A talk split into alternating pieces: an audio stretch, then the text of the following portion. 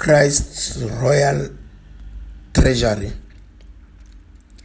In a loud voice, they were saying, Worthy is the Lamb who was slain to receive power and wrath, and wisdom and strength and honor, and glory and praise.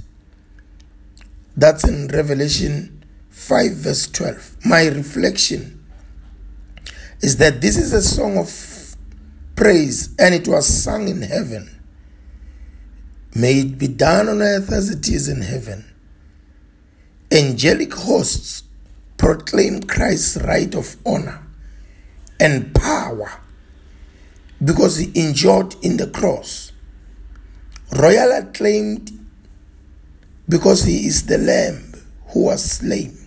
He is worthy to receive power and authority to establish and administrate his kingdom. Christ will never exhaust his royal treasury as he governs on earth. Christ's royal treasury. Worthy is the Lamb. Hallelujah.